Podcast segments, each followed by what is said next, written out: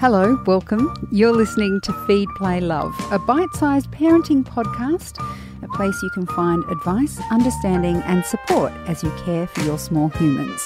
I'm Siobhan Hunt.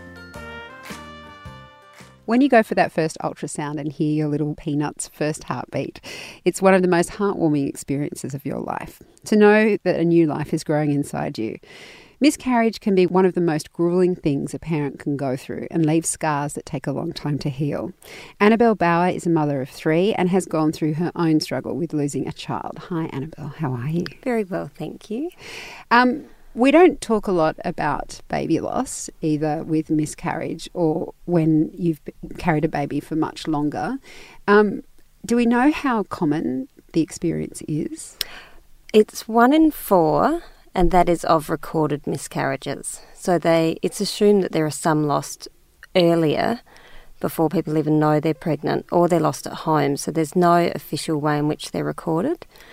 There are approximately 100,000 miscarriages every year in Australia and over 2,000 stillbirths.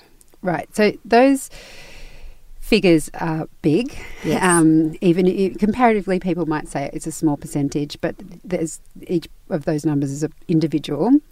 Um, if we could start with miscarriage, given the numbers are so high there, do you think that's part of the reason why people don't seem to talk about it much or say, oh, you know, don't tell anyone you're pregnant before three months because it's very common. You might miscarriage. Like, yeah, I think it's always been seen as an unfortunate event and a medical event rather than an emotional event. And the problem is that for each lady who loses a child, it's her baby, her child. So the fact that it's common or that it is one in four doesn't take away from the emotional impact. And I think people are encouraged not to say they're pregnant before 12 weeks in case it doesn't work out because the statistics are high. In previous generations, it was because women were dismissed from work when they were pregnant. So a lot of women tried to hide it for as long as possible before telling their employer. But obviously, that has changed now. And what was your experience? What happened to you? We had a stillborn baby called Miles. We lost him at almost six months. And it was an unusual scenario. We didn't have that scenario where you go for an ultrasound and there's no heartbeat, which is incredibly traumatic. And a lot of people I've spoken to have had that experience. We found out that he'd suffered a brain hemorrhage in utero which is very rare, and it had left a clot in his brain, which rendered him incompatible with life. So, our experience was that we had a baby who was essentially attached to a life support machine inside of me, the placenta, but once born, he, w- he would die. So, I was induced to deliver him early, knowing that the outcome was dire regardless of when he was delivered, and he was born still all of, even from the beginning, that's a traumatic experience. How did the medical profession handle the situation for you? Uh, very poorly, unfortunately. We had a private obstetrician, and he was uncomfortable with interrupting a pregnancy, were his words. Uh, he was mor- morally or conscientiously opposed to termination which I was confused by, as in our case, we weren't terminating a pregnancy because it was unwanted. We were having to let go of a baby we desperately wanted because it was incompatible with life.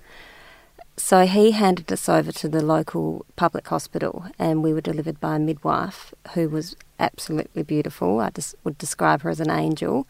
She knew we didn't want to be there. She knew that we wished upon every star in the world that our baby would come out breathing and thrive, but it, it, that was not our reality. So sadly for us, we had a very bad experience um, with a medical professional.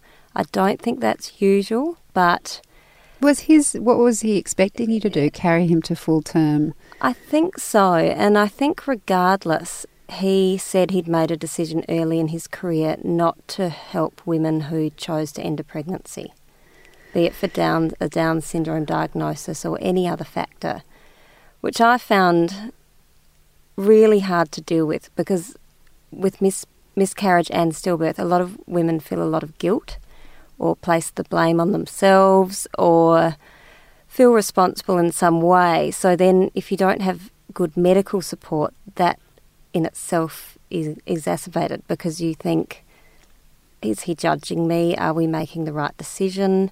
Should we be doing this? Is there hope? Um, as his value was on life, obviously. So it was a very confusing and confronting situation.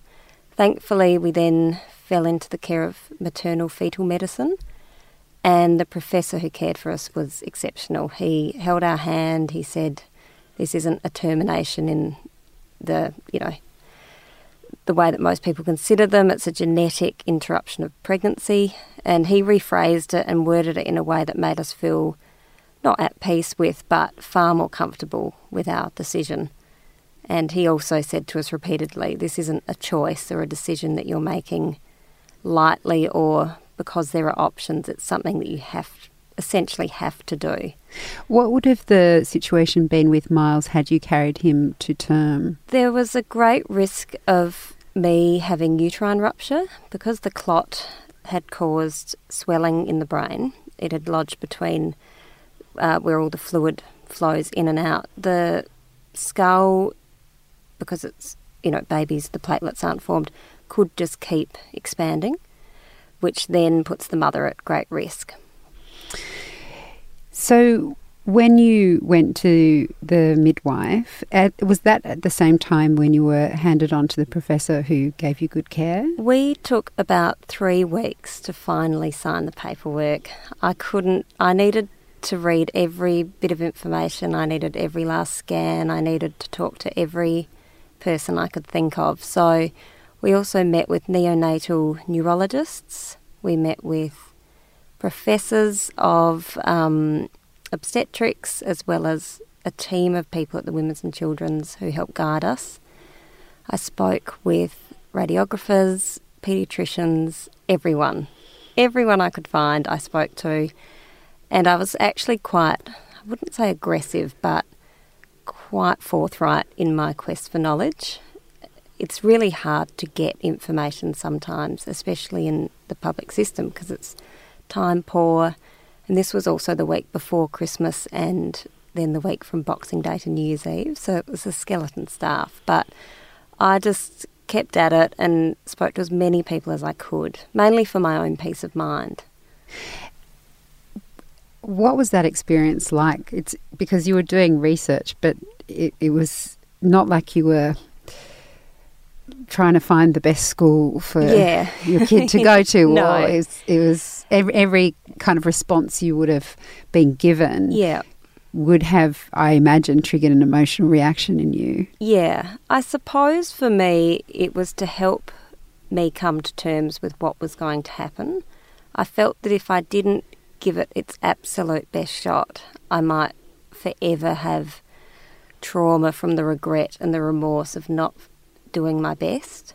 And I suppose it's with anything you do for your child, you want the best outcome or you want to feel that you've made the best decision possible. So these were the experts telling you um, about Miles's situation yes. in utero and yes. how it would have impacted on him. Yes, yeah. Okay. So I think for me it was just about peace of mind and making sure that we had every fact available.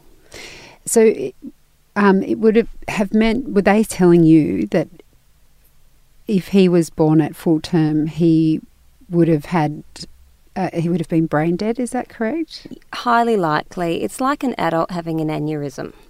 So I have likened it to if an adult has an aneurysm, they are most likely just to drop dead on the spot. Whereas if a, if you're on a life support machine and you have an aneurysm, your body is kept alive and you keep growing and so on. So it was essentially the same for Miles. I hear what you're saying. Um, so you are, as you say, in an, an, unusual position because when a baby is born still, mm-hmm. that can parents may have some notice. They may have no notice at all. Yeah. Um, and you had uh, three weeks, as you say, before you were induced. I can't imagine any of those scenarios make the situation itself any easier. Yeah. How did you feel about that process? Um, I think you spend the whole time wishing it would go away, or that someone will ring from Canada and say, I'm an expert in this field and I've stumbled upon your case and I can help you. But I think gut feelings can be strong sometimes, and I knew from the very first scan that told us of the initial bad news that something was really wrong. And I just, as much as I wanted an answer that would, you know, change the course, his course, I, I knew it just wasn't coming. So I was having to start to come to terms with the fact that we would lose the baby. Did that help in any way? It didn't really. Um, what did help was an incredibly close friend of mine had also had a stillborn baby in very similar circumstances 10 years before. And hers too was the situation of a few weeks of poor diagnosis rather than an abrupt, there is no heartbeat scenario. So having her to call really helped. And she helped validate all of my feelings, my fears, my worries, answered questions for me which I couldn't think of anyone else who could answer.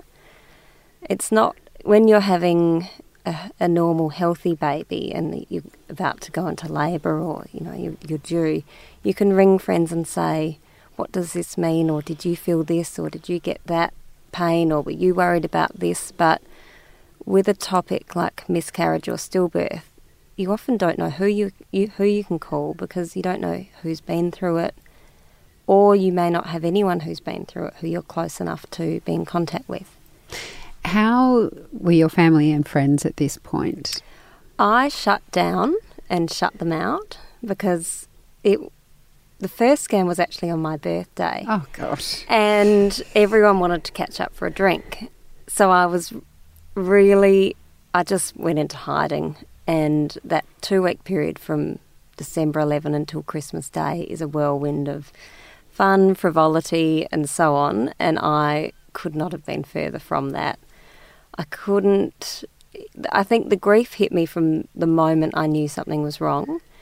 And grief is not just mental, it's physical. So every part of your being feels exhausted or as though it's compromised in some way. And I just, all I wanted to do was get our house ready for Christmas, get the kids' presents wrapped and under the tree, just in case it all happened before Christmas.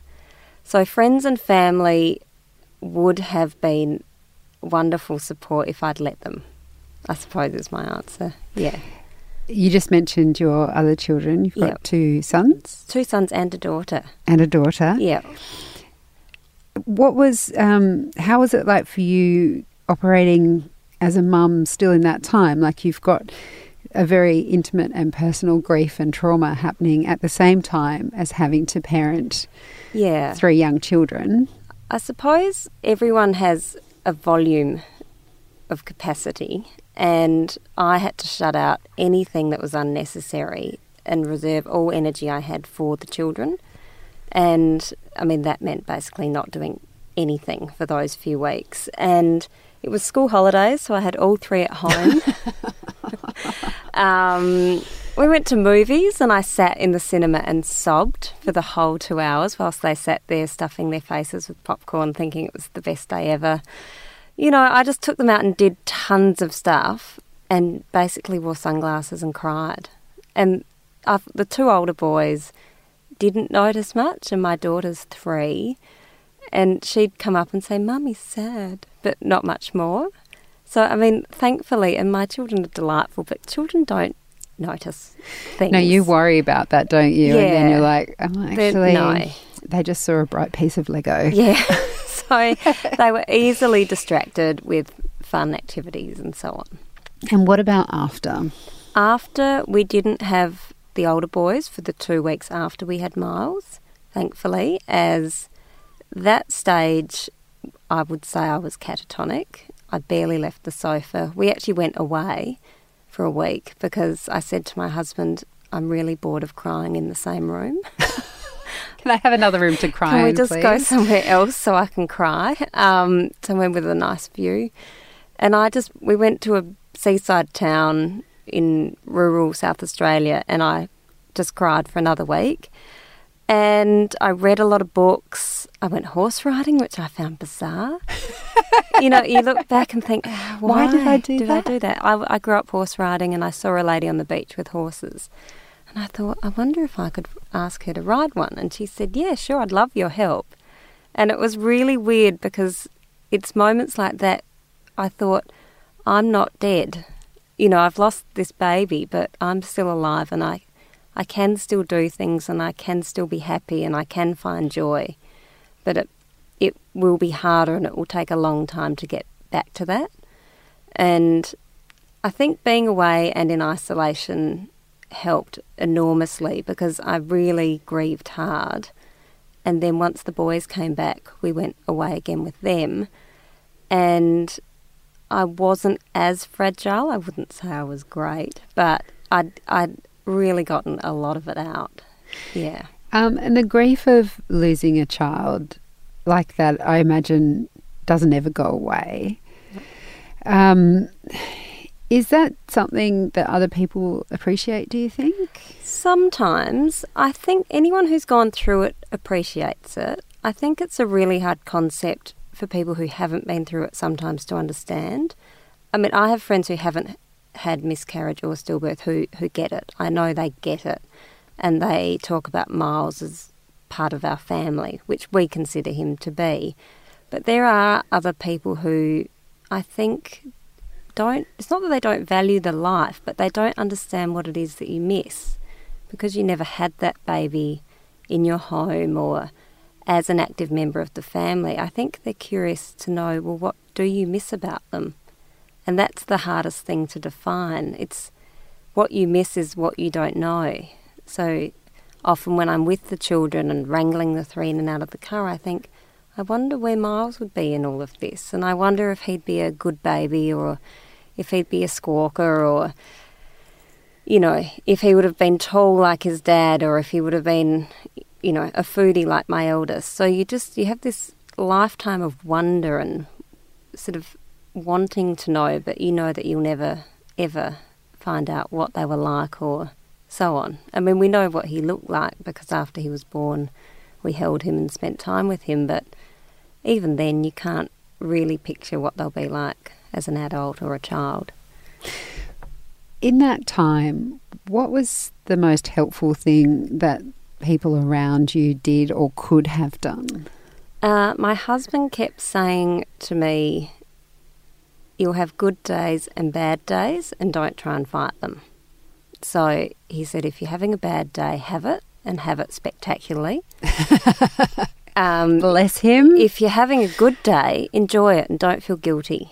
So if you do feel like having a drink or going out dancing, don't think, "Oh, I shouldn't do that because I'm mourning my child." Just do it. Go and go and enjoy it because it's pretty much certain that then the next day or week might be really bad again. So he just said, accept that it is what it is and don't try and fight the grief because it will keep coming at you if and if you try and bury it, it's just going to keep popping up.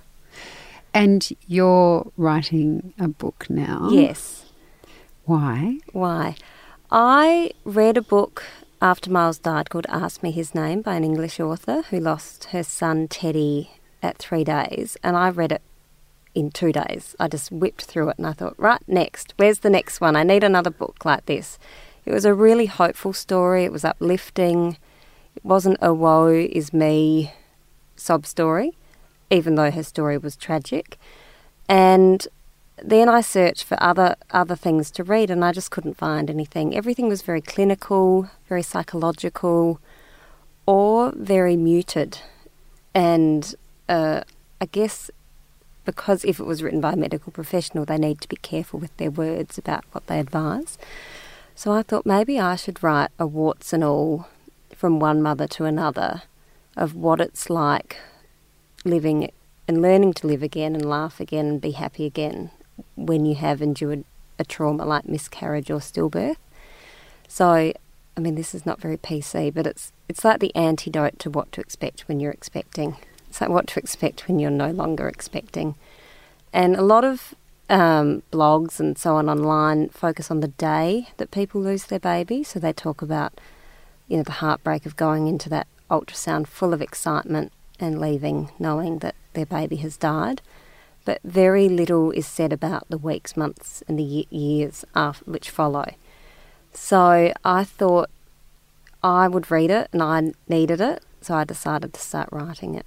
And what has that process been like? I've really enjoyed it. I think people have assumed it's been harrowing for me. That was what I was assuming, yes. Yeah, and it allowed me to get so much off my chest which I couldn't articulate. So when people would come up to me and say, How are you? I'd say, Oh, good, thanks. Because I didn't want to say, Actually, I've been crying since 4 a.m. I'm devastated. I, I, I don't know what to do with my life. I'm confused. I've lost my identity.